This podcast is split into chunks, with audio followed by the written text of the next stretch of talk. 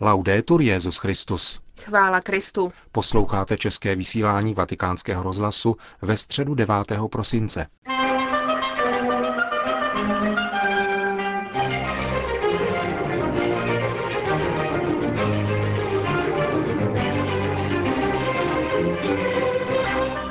Benediktinském mnichu z 12. století Rupertovi z Deutz dnes hovořil Benedikt XVI. ve své katechezi při pravidelné generální audienci. Ta se dnes konala ve zcela zaplněné aule Pavla VI. Svatý otec připomněl učení tohoto významného teologa o roli papeže, eucharistii a přítomnosti zla v dějinách. Cari fratelli e sorelle, Drazí bratři a sestry, oggi facciamo conoscenza di un altro monaco benedettino dnes se seznámíme s dalším benediktínským mnichem 12. století. Jeho jméno je Rupert z Deutz, jednoho města nedaleko Kolína, kde sídlí slavný klášter. Rupert sám hovoří o svém životě v jednom ze svých nejdůležitějších děl Sláva a čest syna člověka, což je komentář k části Matoušova Evangelia. Ještě jako dítě byl přijat jako oblát do benediktínského kláštera svatého Vavřince v Liež, podle zvyku tehdejší doby svěřovat jedno z dětí do výchovy mnichům s úmyslem darovat ho Bohu. Rupert si zamiloval mnižský život navždy. Záhy se naučil latinsky, aby mohl studovat Bibli a těšit se z liturgického slavení. Vyznačoval se bezúhonou morální přímostí a silným přilnutím k Petrově stolci. Jeho doba byla poznamenána spory mezi papežstvím a císařstvím v důsledku tzv. boje o investituru, ve kterém, jak jsem naznačil v jiných katechezích, papežství chtělo zabránit tomu, aby jmenování biskupů a vykonávání jejich pravomoci záviselo na státních autoritách, které se řídily motivacemi víceméně politickými a ekonomickými, určitě ne pastoračními. Biskup z Liež, Odbert, odporoval direktivám papeže a poslal do vyhnanství Berengária, opata kláštera svatého Vavřince, právě pro jeho věrnost papeži. V tomto klášteře žil Rupert, který neváhal následovat svého opata do exilu a teprve poté, kdy biskup Odbert opět vstoupil do společenství s papežem, vrátil se do Liež a přijal kněžské svěcení. Až do té doby se totiž zdráhal přijmout kněžství od biskupa, který nebyl ve shodě s papežem. Rupert nás učí, že vznikají-li v církvi kontroverze, potom je vztah k Petrovské službě zárukou věrnosti pravému učení, přičemž dodává klid a vnitřní svobodu. Po disputaci s Odbertem musel svůj klášter opustit ještě dvakrát. Roku 1116 proti němu odpůrci chtěli dokonce zavést proces. Ačkoliv byl zproštěn všech obvinění, odešel Rupert raději na určitý čas do Siegburgu, ale poněvadž polemiky ještě neodezněly, když se vrátil do kláštera v Liež, rozhodnul se usadit definitivně v Německu. Roku 1120 byl jmenován opatem v Deutz, kde zůstal až do své smrti roku 1129. Vzdálil se odtud pouze roku 1124, aby vykonal pouť do Říma. Scrittore fecondo Ruperto ha lasciato numerosissime opere, ancora oggi di grande interesse, Plodný spisovatel Rupert zanechal početná díla, jež se dodnes těší velkému zájmu také proto, že byl aktivně zapojen do důležitých teologických diskuzí té doby. Zasáhnul například rázně do eucharistické kontroverze, která roku 1077 vedla k odsouzení Berengária Stůr. Ten přišel s reduktivním výkladem přítomnosti Krista ve svátosti Eucharistie a označil ji pouze za symbolickou. Církevní terminologie tehdy ještě neznala pojem přepodstatnění, transsubstanciace, ale Rupert se za použití někdy odvážných pojmů stal rozhodným zastáncem eucharistického realismu a zejména v díle nazvaném De Divini Officis, božské oficium, jednoznačně potvrdil kontinuitu těla Kristova, vtělného slova a těla, přítomného v eucharistických způsobách chleba a vína. Mám dojem, drazí bratři a sestry, že v tomto bodě musíme pomyslet také na naši dobu. I dnes existuje nebezpečí redukovat eucharistický realismus, to znamená považovat Eucharistii za pouhý ritus sdílení či socializace a příliš snadno přitom zapomínat na to, že v Eucharistii je reálně přítomen vzkříšený Kristus se svým vzkříšeným tělem, který se nám dává do rukou, aby nás vytáhnul ven z nás samotných a přivtělil nás do svého nesmrtelného těla a uvedl nás tak do nového života. Toto velké tajemství přítomnosti páně v celé jeho realitě pod eucharistickými způsobami je tajemstvím, kterému je třeba se neustále klanět a stále znovu ho milovat. Chtěl bych tady citovat slova katechismu katolické církve, které v sobě nesou plody, meditace víry a teologické reflexe dvou tisíciletí. Ježíš Kristus je přítomen v Eucharistii způsobem jedinečným a nesrovnatelným. Je totiž přítomen pravdivě, reálně a podstatně svým tělem a svou krví, svou duší a svým božstvím. Je v ní neustále svátostně přítomen, to znamená, že pod eucharistickými způsobami chleba a vína je přítomen celý Kristus, Bůh i člověk. Také Rupert přispěl svými reflexemi k této precizní formulaci.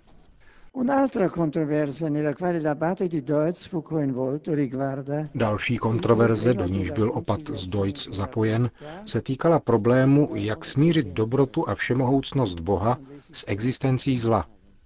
Pokud je Bůh všemohoucí a dobrý, jak si vysvětlit realitu zla? Rupert totiž reagoval na stanovisko, které přijali magistři z teologické školy v Laon, kteří za pomoci řady filozofických úsudků rozlišovali mezi schvalováním a dopouštěním a došli k závěru, že Bůh dopouští zlo, aniž by jej schvaloval, a proto jej nechce. Naproti tomu Rupert odmítá použít filozofii, kterou pokládá za nevhodnou vzhledem k problému tak velkému, a jednoduše se drží biblického podání – vychází z dobroty Boha. To je pravdy, že Bůh je svrchovaně dobrý a nemůže chtít nic jiného než dobro.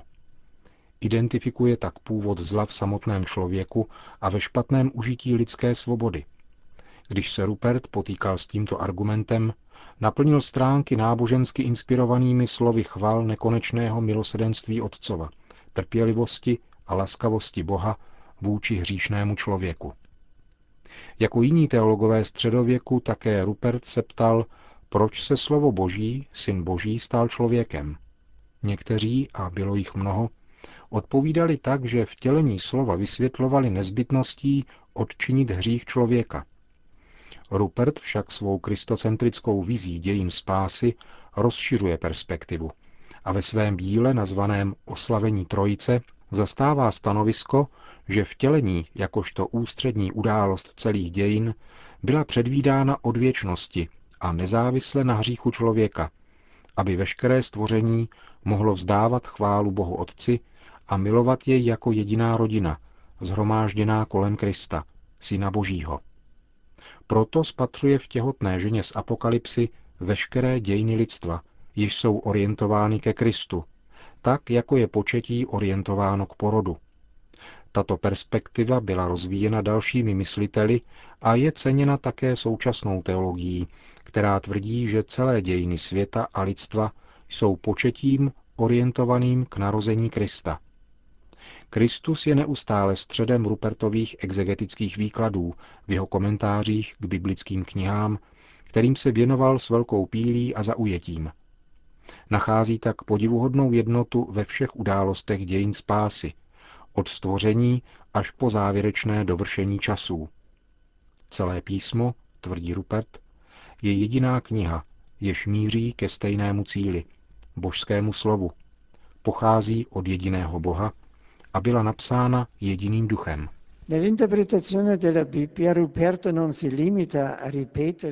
Rupert se při výkladu Bible neomezuje na pouhé opakování učení otců, ale projevuje svou originalitu. Jako první spisovatel například stotožnil nevěstu z písně písní s nejsvětější panou Marií. Svým komentářem k této knize písma vytvořil určitou mariologickou sumu, v níž prezentuje Marii na privilegia a význačné cnosti. V jedné z nejvíce inspirovaných pasáží svého komentáře Rupert píše O nejmilovanější mezi milovanými, panopanen, co v tobě chválí tvůj milovaný syn, jehož opěvují všechny andělské kůry. Chváleny jsou jednoduchost, čistota, nevinnost, nauka, skromnost, pokora, integrita mysli a těla, totiž neporušené panenství. Rupertův mariánský výklad písně písní je šťastným příkladem souladu liturgie a teologie. Mnohé části této biblické knihy ostatně byly využity v liturgickém slavení mariánských svátků. Rupert se navíc snaží zařadit svou mariologickou nauku do ekleziologie. Jinými slovy spatřuje v paně Marii nejsvětější část celé církve. Proto můj ctihodný předchůdce papež Pavel VI. v promluvě na zakončení třetího zasedání druhého vatikánského koncilu slavnostně prohlásil Marii matkou církve a citoval v této souvislosti právě výrok vzatý z Rupertova díla, které definuje Marii jako porcio maxima, porcio optima, největší a nejlepší část církve. Cari amici, da questi rapidi accenni ci accorgiamo che Ruperto è stato un teologo fervoroso, Drazí přátelé, z těchto zběžných črt poznáváme, že Rupert byl horlivým teologem, obdařeným velkou hloubkou. Jako všichni představitelé mnižské teologie dovedl spojovat racionální studium tajemství víry s modlitbou a kontemplací, pokládanou za vrchol každého poznání Boha. On sám mluví několikrát o svých mystických zkušenostech. Například, když svěřuje svou nevýslovnou radost z prožitku pánovi přítomnosti. V oné krátké chvíli, píše Rupert, jsem zakusil, nakolik je pravdou to, co on sám říká. Učte se ode mě, neboť jsem tichý a pokorný srdcem. Také my můžeme každý svým vlastním způsobem potkat Pána Ježíše, který nás na naší cestě nepřetržitě provází, zpřítomňuje se v eucharistickém chlebu a ve svém slovu pro naši spásu. Grazie. Slyšeli jste katechezi Benedikta XVI. z dnešní generální audience. V jejím závěru pak svatý otec udělil všem přítomným své apoštolské požehnání. Sit nomen Domini benedictum. Et hoc nunc usque in seculum. Adiutorium nostrum in nomine Domini. Qui fecit celum et terra. Benedicat vos omnipotens Deus, Pater et Filius et Spiritus Sanctus.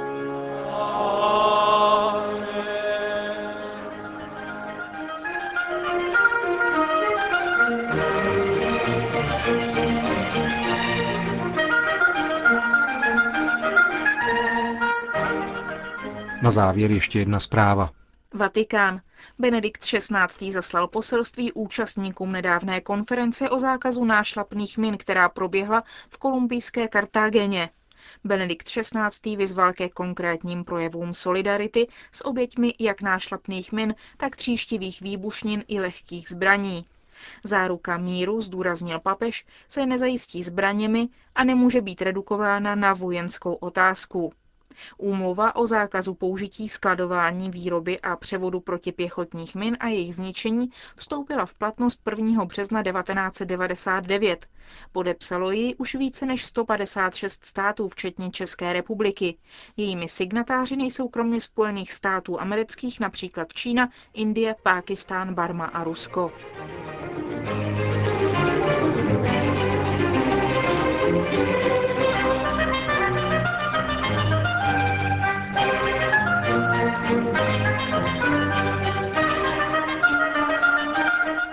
Končíme české vysílání vatikánského rozhlasu. Chvála Kristu. Laudetur Jezus Christus.